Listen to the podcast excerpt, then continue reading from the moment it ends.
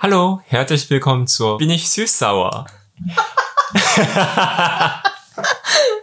das ist der Titel von meinem Podcast, Bin ich süß-sauer. Wie findest du den Titel? Wie eine Soße? Ja, So asiatische süß-saure Soße? genau. Ja, das bin ich auch.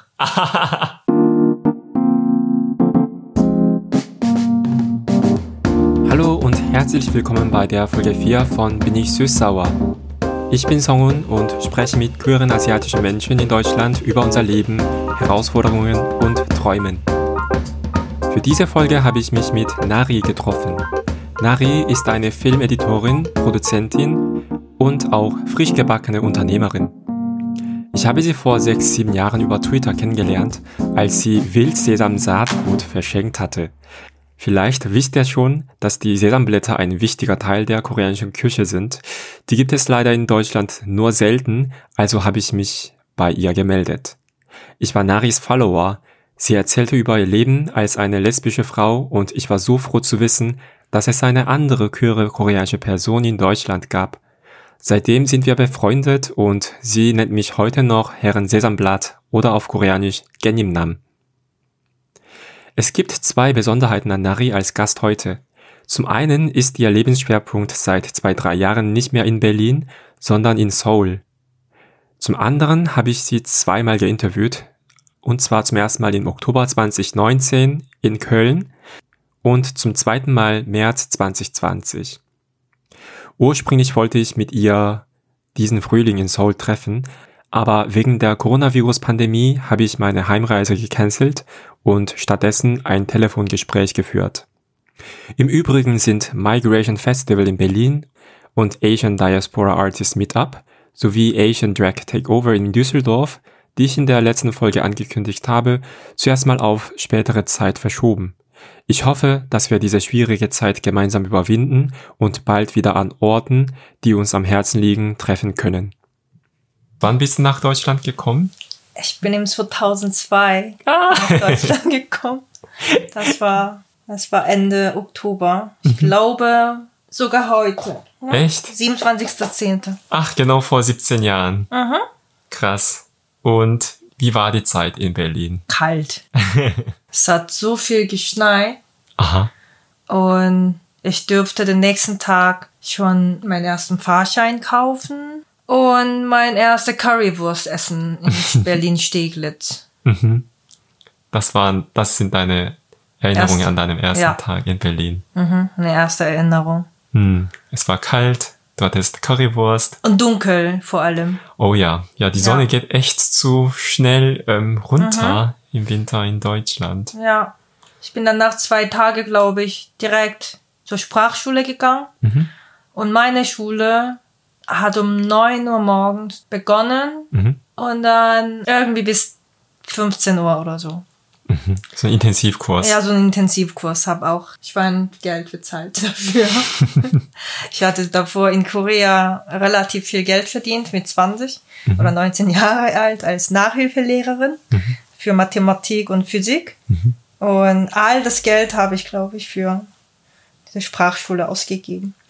Wie war es denn für dich, in Berlin zu sein ähm, als lesbische Frau? Oder hast du dich davor schon dich als lesbische Frau identifiziert oder war das eine andere? Habe ich auch relativ früh identif mich identifiziert. Ich hatte meine erste Freundin mit, ähm, ich muss schnell rechnen, weil ich bin Koreanerin. Das heißt, ähm, wir zählen in Korea ein Alter anders als in Deutschland. Ähm, da war ich neunte Schulklasse.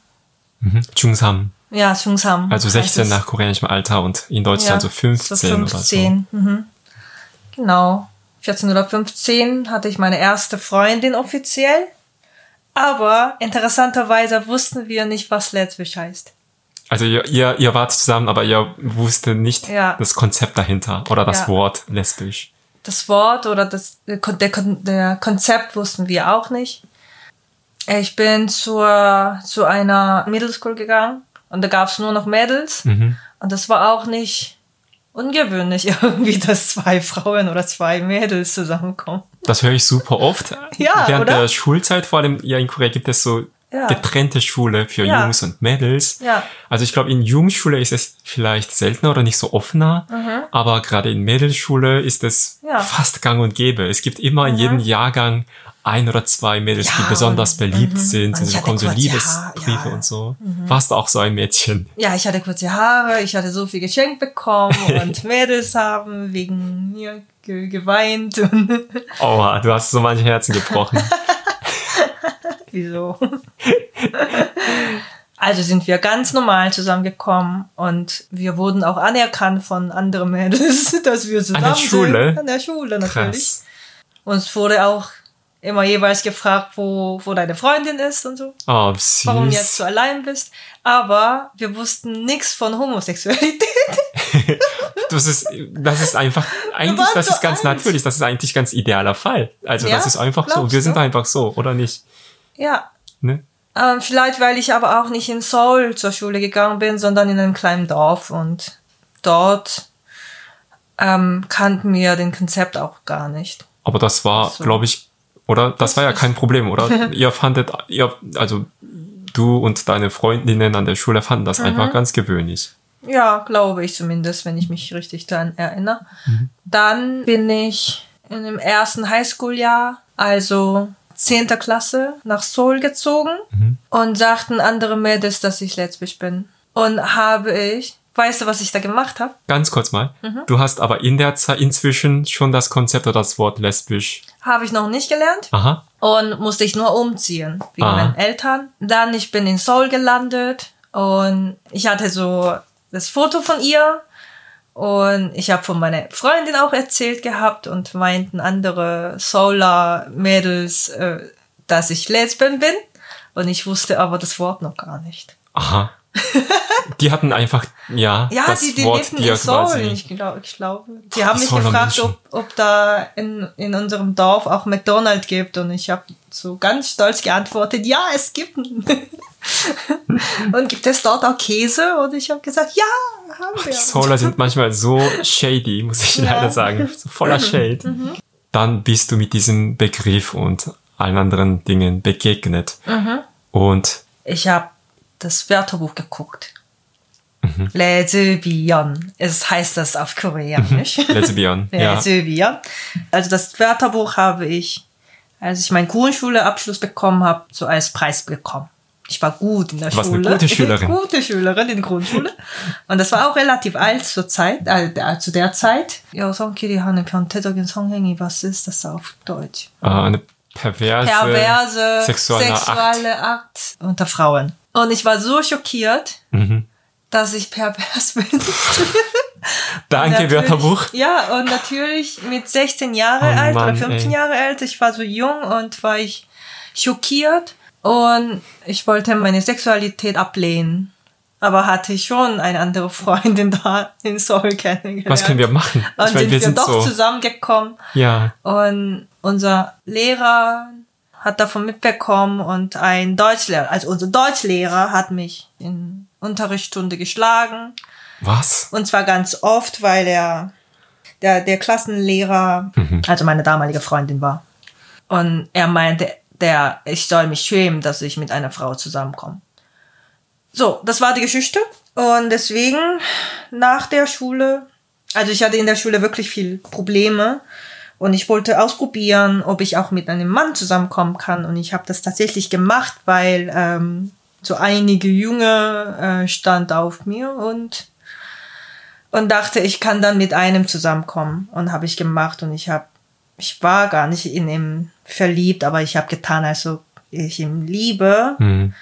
Ähm, ähm, dann bin ich aber noch nach Deutschland gekommen, in Berlin. Und als ich aber angekommen war, war ich noch offiziell mit einem Mann zusammen gewesen. Der aber damals in Korea war. Genau, der damals noch in Korea war und ich wollte nicht mehr mit ihm zusammen sein. Und ich stelle euch mal vor, mit 19 oder 20 äh, ist man vielleicht noch nicht ähm, richtig verantwortlich und will man weglaufen und ich bin nach Berlin weggelaufen. Und wenn ich mir zurückblicke, dann vielleicht wollte ich richtig äh, als mich leben, also ich meine als Lesbien leben. Mhm. Deswegen bin ich nach Berlin gekommen. Aber damals wusste ich auch nichts davon, ob in Berlin wirklich viele homosexuelle Menschen geben. Und ich bin nur nach Berlin gekommen, Nummer eins, weil das Studium umsonst ist. Und Nummer zwei, weil ich keine andere deutsche Stadt kannte. Und Nummer drei vielleicht, weil koreanische Menschen einfach Hauptstädte lieben. Egal in welchem. Teil der Welt, ne? Die allermeisten Du Koreaner sind New in der Hauptstadt. Genau. in Berlin und Paris und so. Du warst also in Berlin und da hast du dein Lesbischsein zurückgewonnen oder wiedergefunden. Wie war das? mein Hauptmieter. Ich war also untervermietet und in einem WG-Zimmer gewohnt. Was ich zum ersten Mal gemacht habe, ähm, als ich in Berlin angekommen war, ein Foto von meiner Ex-Freundin auf dem Tisch zu, zu stellen. Hm. Und hat mein Mitbewohner sozusagen, mein Mitbewohner hat bemerkt, dass ich lesbisch bin und mich sofort gefragt, ach, du bist lesbisch. Und das ist natürlich in Korea großes Geheimnis. Und das wäre vielleicht auch in Korea ein bisschen unhöflich, wenn man direkt fragen würde. Also hätte man dann lieber im Umweg gefragt, ähm, ist da, wer ist sie, ähm, seid ihr nah aneinander oder keine Ahnung. Aber er hat mich direkt gefragt, ah, du bist lesbisch oder so. Und Oha. ja, und das war Berlin. Ich habe mich ein bisschen beleidigt gefühlt natürlich, so aus meiner Gewohnheit, aber irgendwie auch sehr, sehr befreit gefühlt. Ach, hier fragt man sowas. Direkt. Und zwar direkt. Und dann dachte ich, ja, ich bin jetzt zurückgekehrt, lesbisch zu sein, und zwar richtig. Und dann hat es mir Spaß gemacht, immer Leute zu erzählen, dass ich lesbisch bin, was ich in Korea nicht dürfte oder konnte. Du hast ja insgesamt so 15 Jahre lang in Berlin gelebt. Und wie war es denn da als asiatischer Mensch zu sein? Was bedeutet dieses Lachen? Ja, Süß-Sauersoße. Also ich fand es so lustig, dass du das sofort verstanden hast, worum es geht, weil viele meine nicht-asiatische Freunde Ja. aus Deutschland oder anderswo, die kann, die können am Anfang damit nichts anfangen. So. Ja. Ich hatte so mehrere Spitznamen wie Bubble Tea oder alles das Wort, alles die Wörter, die ähm, so an asiatische Menschen geht, besonders auch an asiatische Frauen. Vor allem Sushi bedeutet was sexistisch auch. Echt? Das hat eine mongolische Freundin mir erzählt. Also mich hat keiner als Sushi genannt, Aha. aber sie wurde ganz oft als Sushi genannt und sie, und die Vorstellung, dass so auf dem nackten Körper, äh, bla. Wie weit es gehen kann, nicht. jemand. Also wie, wie Ja. kreativ man leider ähm, bei solchen Dingen sein kann. Was als asiatische Frau in, in Deutschland oder in Berlin zu leben ist, äh, du gehst einfach auf die Straße lang und denkst, das Wetter ist ganz schön und kommt ein Auto neben dir vorbei und äh, ha- halt das Auto neben dir an und dann kommt das Fenster runter und fragt ein alter, also anscheinend sehr gut ausgebildeter Mann, äh, der scheinbar so über 60 sein könnte, fragt dich, wie viel du kostest. Und ich habe da geantwortet, wie viel meine Karre ge- gekostet hat, 50. Er hat einfach suggeriert, dass du für Geld mit ihm ins Bett gehen würdest. Ja, und Und Auf du jeden hast, Fall. du hast das schon verstanden und da hast einfach dann. natürlich, das Ne? war nicht meine erste Erfahrung, so gefragt zu werden. Und das ist auch ganz oft in Berlin passiert, wenn ich auf der Straße laufe. Aber das höre ich auch super oft. Also das ist auch wieder Ja? absurd, ja. Oh ja. Ich bin Das freut auch mich, dass ich nicht Asien. alleine bin. Ja, ja, oder es ist total schade, dass es so viele Menschen betrifft. Ja. Ich komme auch aus Asien, aber weil ich also ein biologischer Mann bin, überrascht mich immer mal wieder, wie wenig ich dann doch hier diskriminiert werde, ähm, im Gegensatz zu meinen Freundinnen aus Asien.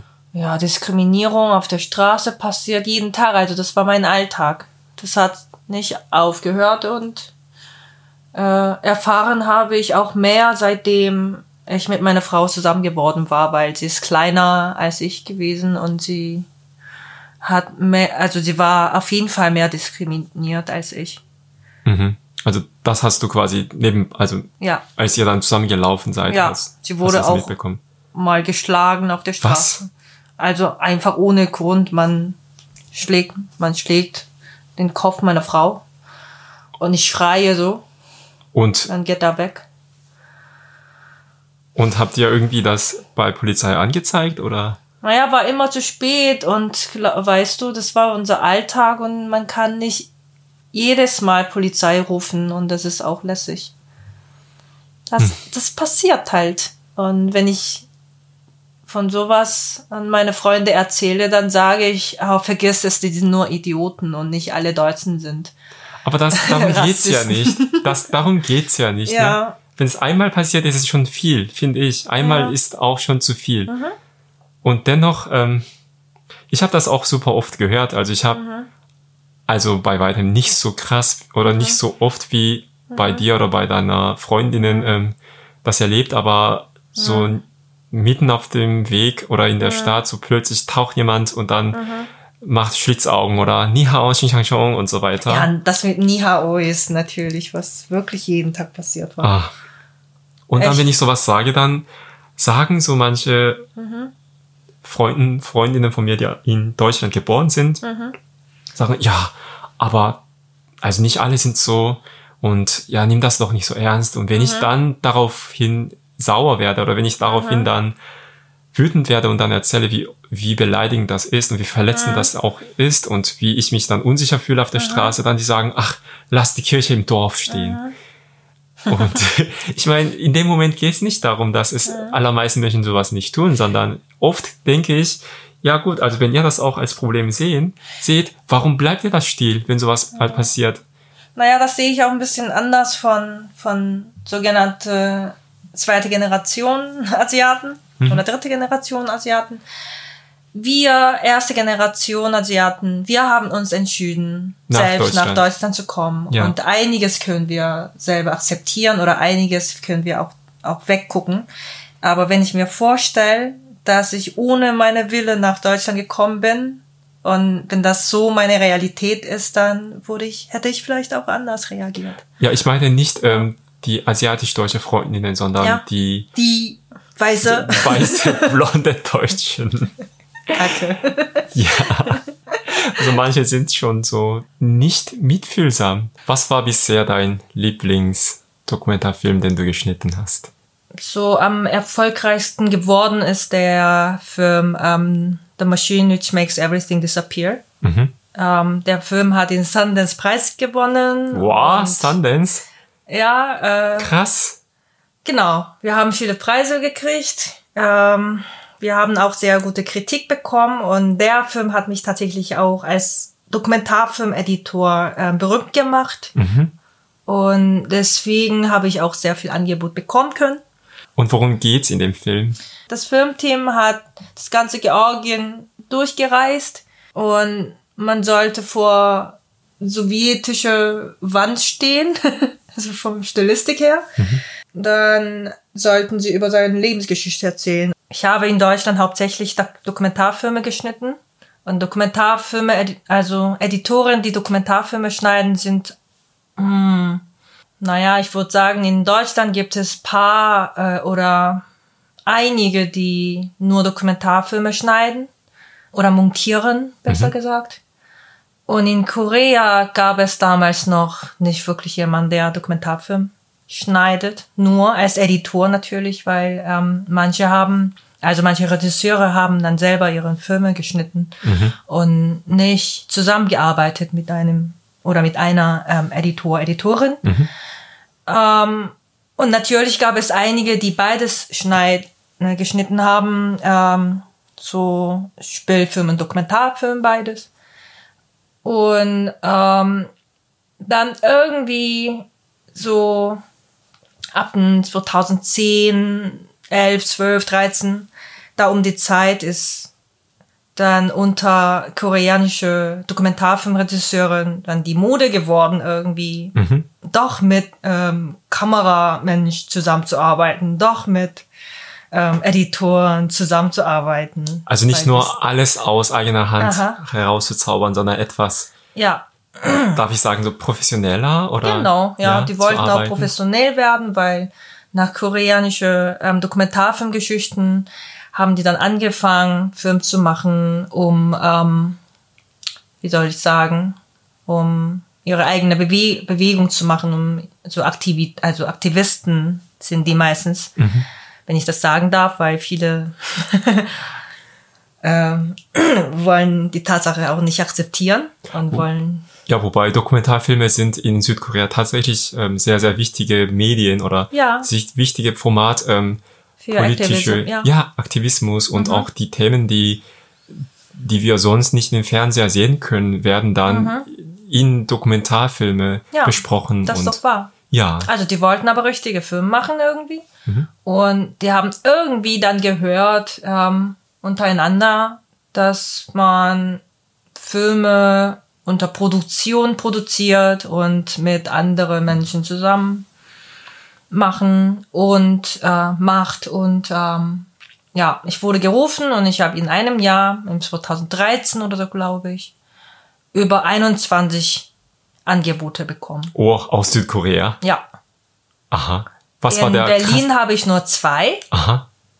und beides habe ich aber abgelehnt. Mhm. Und von 21 Angebote habe ich zwei genommen.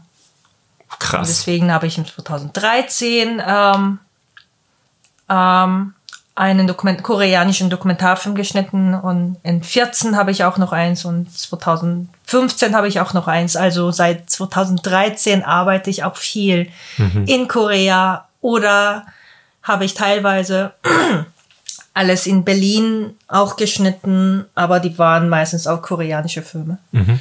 Wann bist du nach Korea zurückgekehrt jetzt? Also ganz zurückgekehrt bin ich gefühls jetzt noch nicht, aber, aber so richtig zurückgekehrt mit meinem ganzen Stoff, also mit meinem ganzen Gepäck und so, bin ich ähm, Februar 2018. Mhm. Wie ist Seoul mittlerweile? Ich habe, glaube ich, sehr besondere Umgebung, weil also nach Korea zurückgekehrt habe ich schon mit meiner Frau, wir sind in Lebenspartnerschaft eingegangen oder so hat man gesagt. Mhm. Also hatten wir auf jeden Fall Hochzeit und Zeremonie und so alles gehabt. Und wir haben uns gegenseitig auch ähm, Frau genannt. Mhm. Und dann sind wir nach Korea geflogen, aber ich habe da ähm, in einem Media Startup Accelerator gearbeitet, also sehr schwul-lesbisch freundliche Umgebung. Aha, auch in Seoul, also selbst in Korea? Mhm, das glaube ich mir. Aha. Und selbst mein, mein Chef hat sich irgendwie gefreut. Irgendwie hat, hat er sich gefreut, dass ich lesbisch bin. Weil dann heißt es, dass seine Firma äh, minderheitenfreundlich wirken könnte vielleicht. Oder weil er ein guter Mensch ist, hoffentlich. Ja. ja, unser Chef war Frauen gegenüber res respektvoll, war er zumindest. Und er hat mit Absicht auch in Business Meeting mich gefragt vor unserem Kunden, wie meine Frau geht und so. Also Ah, okay. ja, spezifisch hat er das Wort genommen, um So zu zeigen. Das ist nett gemeint auf jeden Fall, Mhm. um das ist ja auch für die Sichtbarkeit. Wichtig Dass, gewesen. äh, ja, vielleicht ist es auch für ihn wichtig, dass Ja. Lesben sichtbar wird in, in Korea und konnte auch die Chance nutzen. Und ich bin sowieso open für alle Mhm. oder an allen. Deswegen war es okay, aber für ihn war das, glaube ich, auch nicht immer so einfach, aber hat er sich bemüht.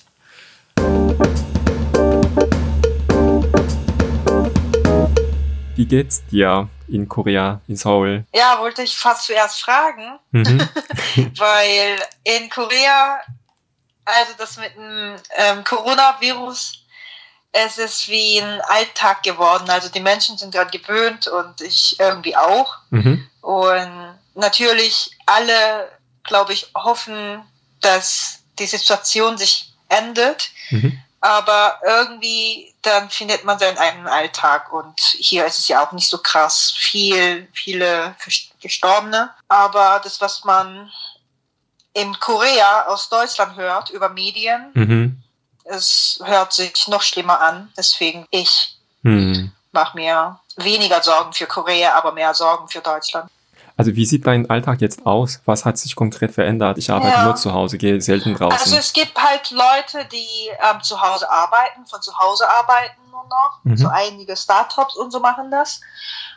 Meine Firma, also wir haben uns von vornherein entschieden, doch im Büro zu arbeiten, aber so eine bestimmte ähm, Distanz zu halten mhm. und versuchen so kein, ähm, keine richtige soziale oder körperliche Kontakt zu machen Mhm. und äh, so Maske anhaben, ähm, Hände waschen, Gab es einen Moment oder einen Grund, warum du über dein Leben als lesbische Frau ganz offen in Medien erzählt hast? Zuerst wissen alle Menschen, die ich kenne, dass ich lesbisch bin. Mhm. Es war seit irgendwann kein Geheimnis gewesen. Und das war auch mein Überlebensmittel gewesen, Mhm. zu, zu, zu offen halten, zu halten, dass ich lesbisch bin. Weil, wenn du einmal beginnst zu lügen, dann musst du jedes Mal lügen. Dann musst du dich drum kümmern, dass Mhm. du perfekt lügst. Ja, du musst quasi immer dieselbe Geschichte ja, erzählen. Ja, quasi Logik ja, lässig. Mhm. Und also in Berlin an Deutschen zu sagen, dass ich lesbisch bin, war das einfacher. Aber an Koreaner in diesen kleinen Gesellschaft zu sagen, war am Anfang sehr schwer. Mhm. Aber einmal habe ich probiert und dann die erste Reaktion war gar nicht schlecht Mhm. und dachte, das ist einfach. Und langsam habe ich versucht dann an allen Menschen klarzustellen, ähm, dass ich lesbisch bin Mhm. dann wurde mein Leben einfacher. Einfach. Also Männer äh, haben mir nicht mehr geflirtet und einige gute Sachen hatte ich. Mhm. Dann wusste meine Bekannte in Korea auch alle, Mhm. weil ich wenig bekannt hatte, Bekannte hatte in Korea. Aber seitdem ich in Korea arbeite und lebe, habe ich ja immer mehr Bekanntschaft Mhm. also immer mehr Menschen in Bekanntschaft. Und ähm, da hatte ich aber nie gedacht, dass ich irgendwie wieder lügen möchte. Mhm. Und ich wollte mit den Menschen nur leben, die das wissen. Mhm. Und damit Und klarkommen. alle dürfen das wissen. Mhm. Und deswegen habe ich auch auf Twitter über mein Lesbischstein auch geschrieben. Also über mich geschrieben, muss ich sagen. Aber also ich habe nicht spezifisch über mein Lesbischsein geschrieben, sondern über mich geschrieben. Mhm. Und das hat ein, eine Journalistin gefunden und ähm, mir Direct Message geschrieben Mhm. und mir vorgeschlagen, ja, ein Interview zu machen. Mhm. Und ich dachte, das ist eine schöne Idee für koreanische Gesellschaft, dass es sichtbar wird, Mhm. dass es eine lesbische Frau gibt, die, ähm, die geheiratet ist, Mhm. die Frau geheiratet hat.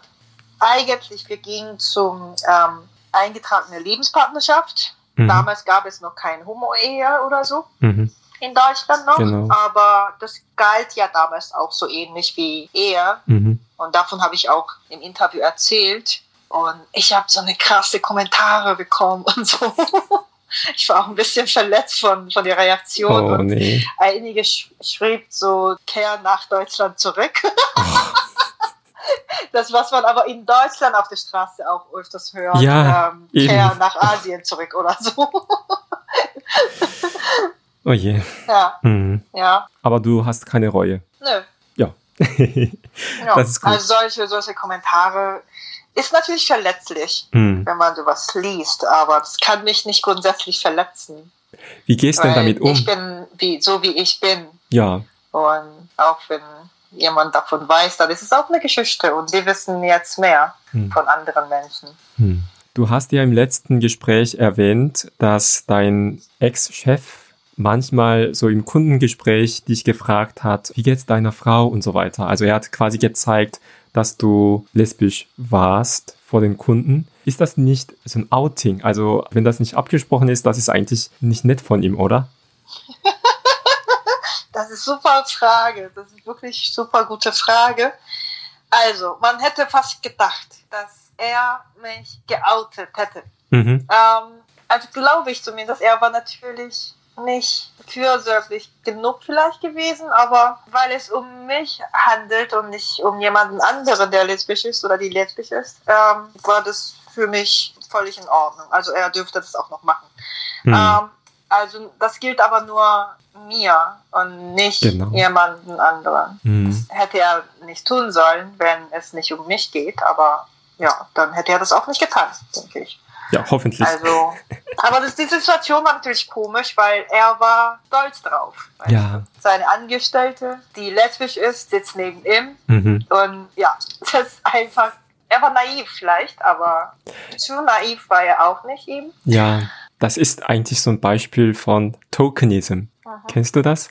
Tokenism, Mhm. was ist das? Dass zum Beispiel mehrheitlich weiße Unternehmen so ein paar nicht weißen Angestellten haben. Ne? Und dann, wir lieben Ja. Diversity. Jetzt weiß so, ich, was du. dass er dann sich damit schmückt. Ähm, naja, du hast auch zum Teil recht. Also ganz elegant war er nicht, muss Mhm. ich sagen. Ja, das Also hast du aber sehr elegant elegant war ausgedruckt. Aber ja, also elegant war er nicht. Das Mhm. ist absolut die Wahrheit. Das, was ich auch spürt hatte, mhm. er wollte meine Aufgabe erleichtern. Mhm. Das wollte er auch ein bisschen. Okay. Teil. ist komplex. Wenn ich also vor Menschen, die ich zum ersten Mal kennenlerne oder sehe, irgendwann dann sagen möchte, dass ich doch lesbisch bin und so, also versuche ich immer von, vorne, von Anfang an klarzustellen. Und wenn er aber mich in natürliche Art und Weise fragt, wie geht's deine Frau, ja dann macht er die Situation natürlich und war okay. Also Mhm. ich glaube, am, ich glaube, am Anfang hat er nur so mal probiert, ob ich das okay finde. Mhm. Dann wahrscheinlich habe ich das so, das hat mich wahrscheinlich nicht gestört oder so. Mhm. Und dann hat er das einfach weitergemacht, weil er so das als, als Erlaubnis Mhm. angenommen hat. Mhm. Wahrscheinlich so.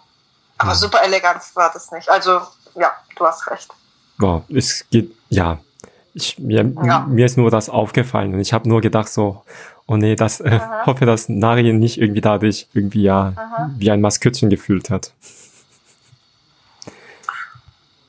Ja. Ich möchte glauben, dass er gut, gute Wille hatte. Ja. Auch wenn das nicht un unelegant war. Hm. Also super unhöflich war das für mich nicht der Fall. Aber mh, ein bisschen unangenehm habe ich mich ein bisschen gefühlt, je nach Situation. Also wenn ich diejenige, die ich zum ersten Mal sehe, Mhm. schon mag, dann war das völlig okay. Aber Mhm. wenn ich diejenige nicht wirklich mag, dann mh, Mhm. nicht gut. Ja. ja. Wenn unter unseren Hörerinnen ja nicht queere Person gibt, bitte sprich das, also bitte lass das einfach, ne? Bitte vorher absprechen oder einfach der Person überlassen, wann und bei wem die Person sich als queere Person oder überhaupt über sich selbst erzählen möchte. Also das ist nicht unbedingt euer Sache, sondern immer die Sache der Menschen selber. So. Also du hast in Korea Maschinenbau studiert und in Deutschland aber Film. Kannst du dich daran Ja. erinnern, wie du so dich entschieden hast? Über Film habe ich mich immer interessiert, aber also damals, als ich noch jung war, war die Situation in Südkorea mal gerade sehr schlecht. Also es war so Finanzkrise, ganz krasse Finanzkrise, als ich so 15 war oder 12 war oder so. Mhm. Und dachte, Künstler kann man nur werden, wenn man ein bisschen mehr Geld hat. Und unsere Familie ging echt pleite und ich musste auch allein wohnen. Und es gab so viel Krise in unserer Familie auch. Mhm. Deswegen habe ich auch gar nicht geträumt, irgendwie Film zu studieren und dachte, ich soll Geld verdienen. Mhm. Und Maschinenbau habe ich mich auch interessiert. Und meine Mutter hat zwar nicht studiert, aber sie ist eine Maschinenbauerin auch. Mhm. Und dachte, dann kann man das auch lernen, also kann man das studieren. Dann aber, wenn du angefangen hast zu studieren und selber Geld zu verdienen, dann merkst du, dass mit dem Geld verdienen vielleicht auch nicht unmöglich ist. und denkt man dann an seinen Traum. Mhm. Und es ist mir passiert. Und deswegen wollte ich in Korea damit anfangen. Mhm. Und ich wollte gerne so am Set Erfahrung sammeln als Regieassistent oder so. Mhm. Ich wollte mich bewerben. Und die erste Bedingung war, ähm, du musst einen Führerschein besitzen, damit du LKW fahren kannst. Mhm.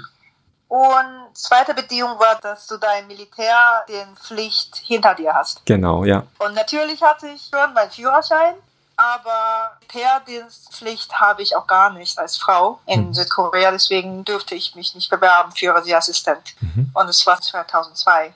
Und dachte, als Frau kann ich in Korea sowieso nicht anfangen, am Set zu arbeiten. Mhm. Und natürlich glaube ich, wenn ich mich jetzt zurückblicke, dann hätte ich auch doch Chance. Unter Frauen gab es auch so eine Gruppe, Film zu machen und so, aber nicht bei großer Filmproduktion. Ich hätte sehr wenig Chance nur gehabt. Und ich habe in Highschool Deutsch als zweite Fremdsprache gelernt. Und ich bin wirklich nach Deutschland geflogen, um Film zu studieren. Hm. Weil ich dachte, in Korea kann ich als kleine Frau nicht damit anfangen. Hm. Und wie war dann deine Studienzeit in Deutschland? Total schön. Unsere Uni hat uns alles gegeben, was man braucht, wenn ich mich jetzt dran denke. Mhm. Weil damals habe ich mich sehr beschwert, dass die Uni uns mehr hätte geben können und so. Mhm. Aber jetzt kann ich wirklich nicht zu beschweren wir haben sehr viel gelernt mhm. und wir waren immer so kleine Gruppe und unsere Klasse war nur zehn Studenten mhm. pro Jahrgang sogar und wir hatten aber mehr Professoren von der Zahl her Aha. und wir haben genügend, also nicht genügend vielleicht, aber so ausreichlich Geld bekommen, um Firmen zu machen mhm. und ich erinnere mich immer an meine super Professoren, besonders an Herr Schumm. Mhm. Ja, er hat uns wirklich Wesentliches beigebracht und das nutze ich auch immer noch, wenn ich unterrichte. Hm. Seine Methode und seine Haltung und sein Gefühl und ja, sein, seine Philosophie. Hm. Das bleibt alles in mir. Das ist schön. Kannst du dich an deinen ersten Film erinnern, den du gemacht hast? An der Hochschule? Mhm. Ich bin eine Diplom-Schnittmeisterin übrigens. Ähm, und heutzutage nennt man uns Filmeditor. also mein erster Film, den ich geschnitten habe in meinem Studium, war so, unser erster Studientag haben wir so eine Dose bekommen. Und in mhm. dieser Dose gab es warmen Film drin, 16 mm Film. Das war so Drehmaterial für einen ähm, Spielfilm von unserem Vorgänger. Mhm. Und wir haben auch weiße Handschuhe bekommen und weiße Stift und so ein Schneidegerät haben wir auch bekommen. Tesafilm auch. Das war wie ein Geschenk. Und die Frau Schulz hat jeder von uns einen Schneiderraum gegeben. Und da müssten wir äh, den Material, so wie wir es schneiden wollen, schneiden. Und das war unser erster Schnitt am Schnittplatz. Mhm. Und danach haben wir, so nach vielleicht einem Monat, unser 16 mm Schnitt auf dem Leinwand geguckt. und natürlich, unser Teaserfilm läuft irgendwie komisch und äh, Das ist der Anfang und damit beginnt auch meine Geschichte als Filmeditorin. Mhm. und das erzähle ich auch sehr gerne. Hm. Also wenn ja. man dann später dein Leben oder dein Leben als Editorin filmen würde, dann würde das quasi damit anfangen. Oder das wird auf jeden Fall dabei sein, diese Szene, dieser erste ja, Tag. Ja, das bleibt in mir auch als eine sehr, sehr schöne Erinnerung, hm. wie wir so im Schlange standen und ähm, Handschuhe bekommen haben. Und diese weiße Handschuhe waren für mich zu groß etwa, weil ich habe kleinere Hände. Mhm. Und Frau Schulz hat für mich extra kleine Buchte und mir gegeben. Mhm. Was gab dir die Triebkraft, weiter in Berlin zu arbeiten und zu leben? Ich hatte immer koreanische Partnerin. Mhm. und Liebe war immer für mich großer Teil von Energie gewesen. Mhm. Und ach, ich habe meinen Alltag zu genossen. Ich habe immer versucht, weniger zu arbeiten und das Wetter zu genießen und besonders meinen Balkon zu genießen hm. und, und, frische Luft zu atmen. Und das hat mir meisten Energie gegeben und mein bester Freund Philipp hat mir immer Energie gegeben. und, Hi Philipp. Äh, und ich mochte meine Freunde in Deutschland sehr, in Berlin sehr. Und ich hm. mochte unser Viertel, Prenzlauer Berg. Hm. Ja, damals gab es noch sehr viel Künstler. Mm, also bevor es noch total schickimicki geworden ist, Prenzlauer Berg. Aber dann danach, als es noch so diese Prenzlauer Berg äh, Bio-Viertel wurde, mhm. habe ich das auch doch gemocht, mhm. weil ich auch sowieso äh, verbiosiert wurde, kann ich sowas auch sagen. Aber ja, ich bin, ja, ich bin dort auch quasi aufgewachsen. Nee, also ich bin nicht dort nicht aufgewachsen. Ich doch, bin als junger erwachsener Mensch doch, würde ich sagen. Ich bin auch zum Teil in Köln aufgewachsen. Sage ich auch immer. Ja, mhm. du das auch? Ja. ja, also ich bin quasi in Prenzlauer Berg aufgewachsen, vom Gefühl so. Mhm. Und ich bin mittlerweile auch dort ein Biomensch geworden. Und ich Ich esse nur noch Bio mhm. und ich fütter meinen Kater auch nur noch Bio. und benutze ich extrem wenig ähm, Plastiks, Kunststoffe. Ähm, und ja, also ich bin super Bio-Feministin geworden dort. Mhm. Und das gefällt mir auch, so einen Lebensstil gelernt zu haben oder erfahren zu haben. Warum nicht? Das gerade so ökofreundliche Leben, Lebensstil zu bewahren, ist in Seoul gerade extrem schwierig, oder nicht? Wie ist es denn? Ist nicht schwierig. Es gibt auch mittlerweile in Seoul viel Genossenschaften mhm. von Lebensmitteln. Also wenn du in Korea wohnst oder lebst, dann hast du tausende andere Möglichkeiten, schneller geliefert zu bekommen. Also dein Lebensmittel meine ich. Mhm. Aber wenn du ein bisschen darauf warten kannst, so wie in Deutschland, mhm. Also zwei, drei Tage reicht doch, aber das mit dem Warten. Ja. Dann kriegst du so günstige Bioware auch ah, ja. über Genossenschaft. Also wir sind bestens dafür ja. vorbereitet, auch in Seoul ökologisches ähm, Leben zu führen. Also am Anfang hatte ich doch Schwierigkeiten, weil ich wusste nicht, wo mal wo einzukaufen. Mhm. Es, es, gab keine Rewe, es gab kein Bio, es gab also mein Lieblings-Bio-Läden gab es gar nicht in Korea und man isst hier einfach anders. Mhm. Und die Produkte sind auch anders. Und am Anfang war ich auch sehr traurig, dass ich nicht mehr, also ich habe Einkaufen auch sehr genossen, gemocht auch. Mhm. Und das ging kurz verloren. Mhm. Und es hat aber ein Jahr gedauert, mhm. dass ich endlich nach vielen Versuchen den Weg gefunden habe, wie ich in Korea besser lebe. Mhm. Und ich ernähre mich jetzt fast nur noch von Bio wieder, Korea. Aber das passt nicht immer. Und ich esse mittlerweile wieder auf sehr viel Fleisch. Ja, ich glaube, das ist immer so in Bewegung, also mal mehr, ja. mal weniger. Passiert halt. Ja. Und jetzt bist du eine Unternehmerin in Südkorea und du bietest Beratungen für große Medienhäuser in Südkorea, aber auch du bildest ähm, angehende Filmemacherinnen auch aus. Und seit neuestens produzierst du auch selbst die Videos und zwar kurze Dokumentarfilme für ähm, Internetplattformen und diese Videos werden unter dem Namen Interview veröffentlicht. Also ich habe zwei Videos ja. von Interview gesehen und das war sehr auffällig, muss ich sagen. Zum einen habe ich das Video Child of Climate Change oder das Kind der globale Erwärmung gesehen.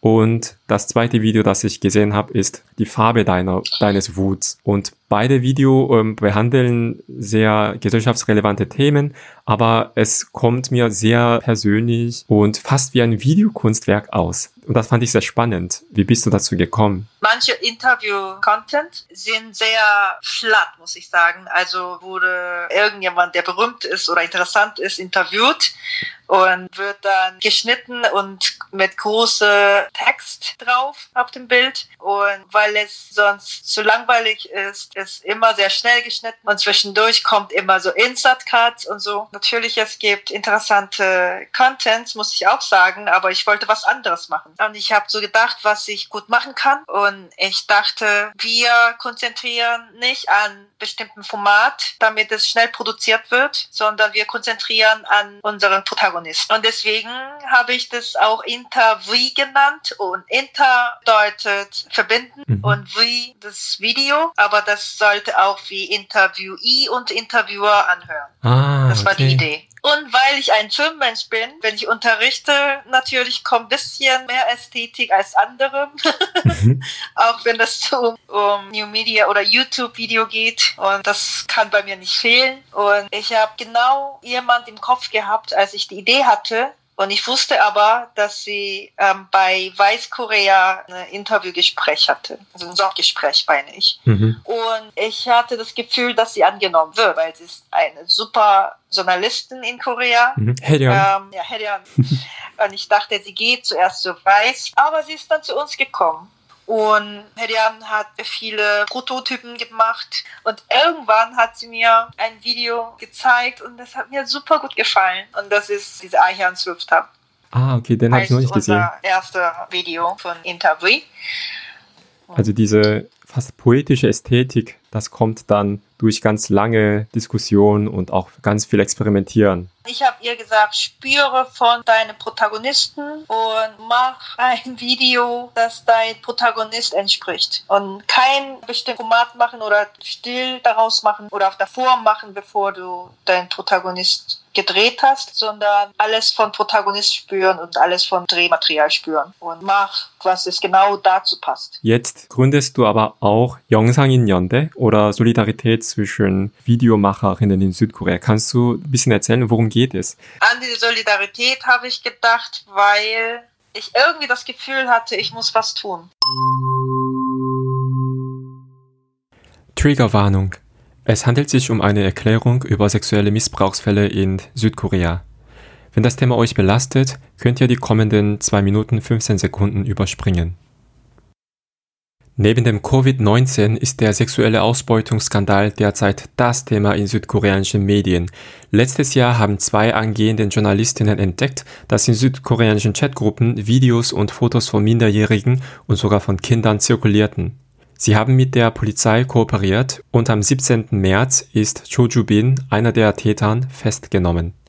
Was die südkoreanische Öffentlichkeit geschockt hat, ist die Größe der Chatgruppen und die Brutalität der Taten. Eine Gruppe, die den Fall investigiert hat, hat die Zahl der Chatgruppenmitglieder auf 260.000 geschätzt. Die Männer haben Kinder und Jugendliche mit Schülerjob, Modelvertrag oder Geschenke verlockt und sexualisierte Bildmaterialien von ihnen produziert. Die Täter hatten die Personalien der Opfer und damit haben sie sie bedroht, dass sie alles an ihren Eltern, Familien und Freundinnen weiterleiten würden, wenn sie nicht gehorchen, weiter solche Videos zu machen.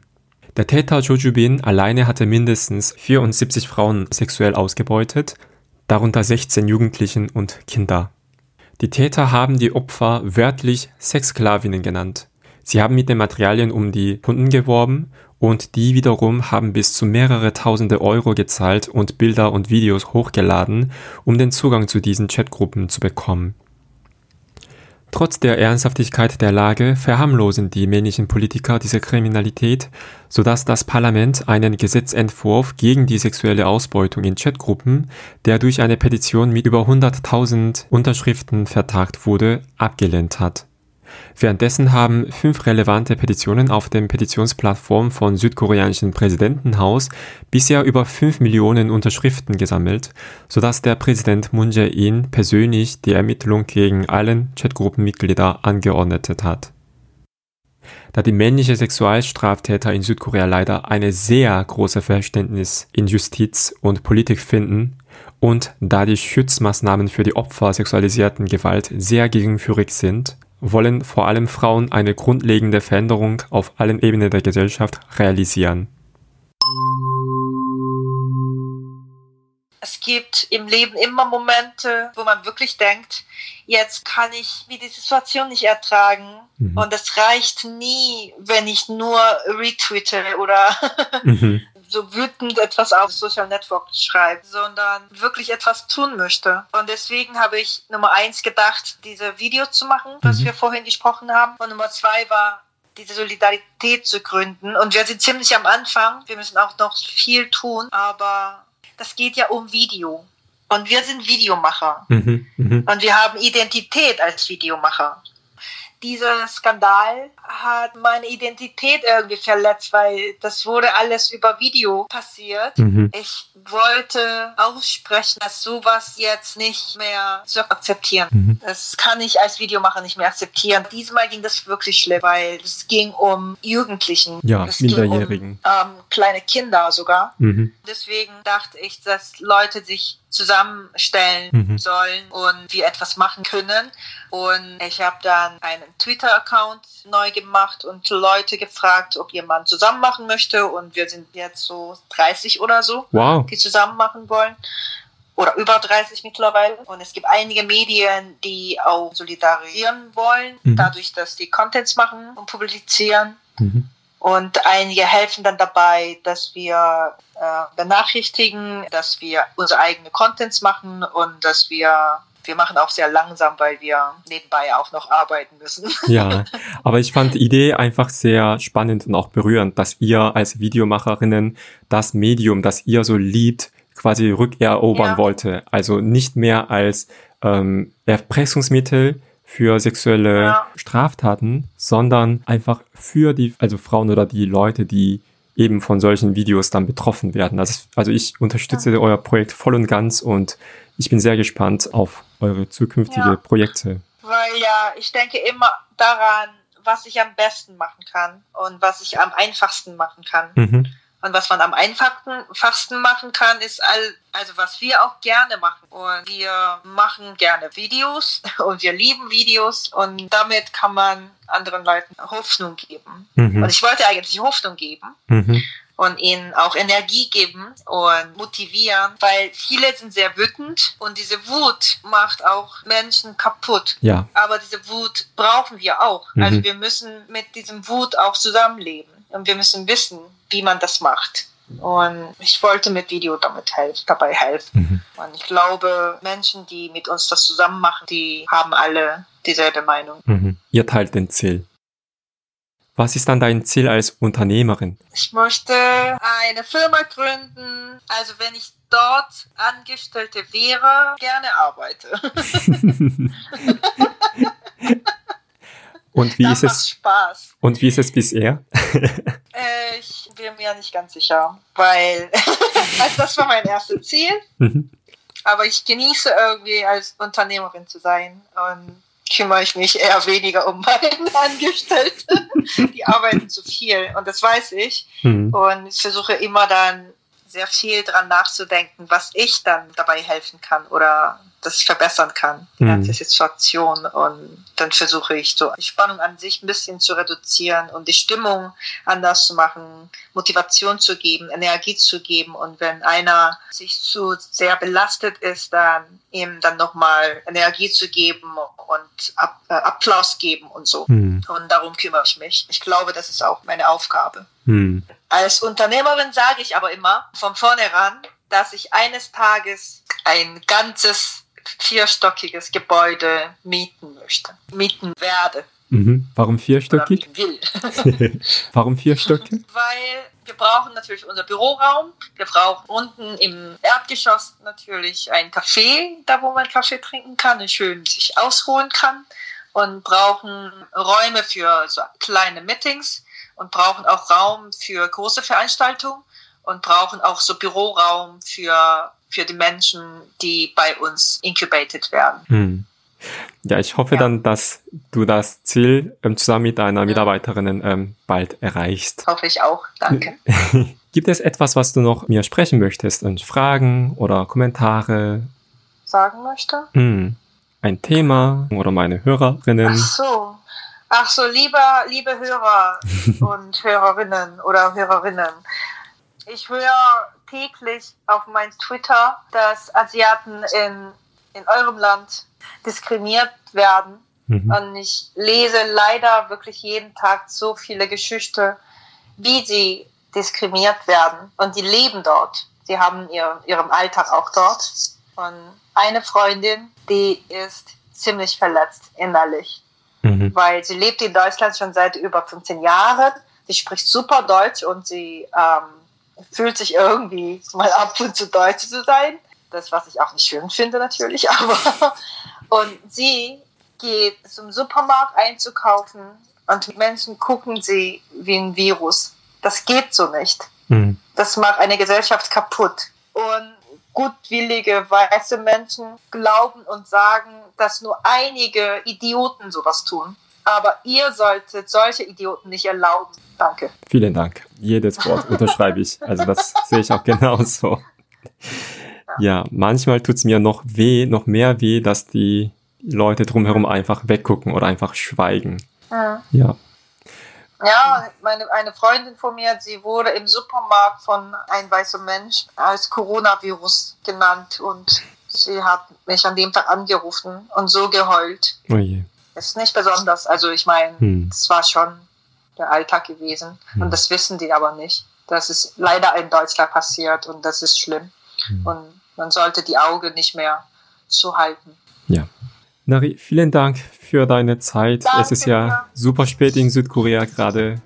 Ich hoffe, dass ähm, die Folge dir dann auch gut gefällt. Die werde ich hoffentlich pünktlich morgen hochladen. dann, wir hören ja, uns noch. Spaß gehabt und alles Gute. Danke, mir hat es auch Spaß gemacht. Wir hören uns auch wieder, ne?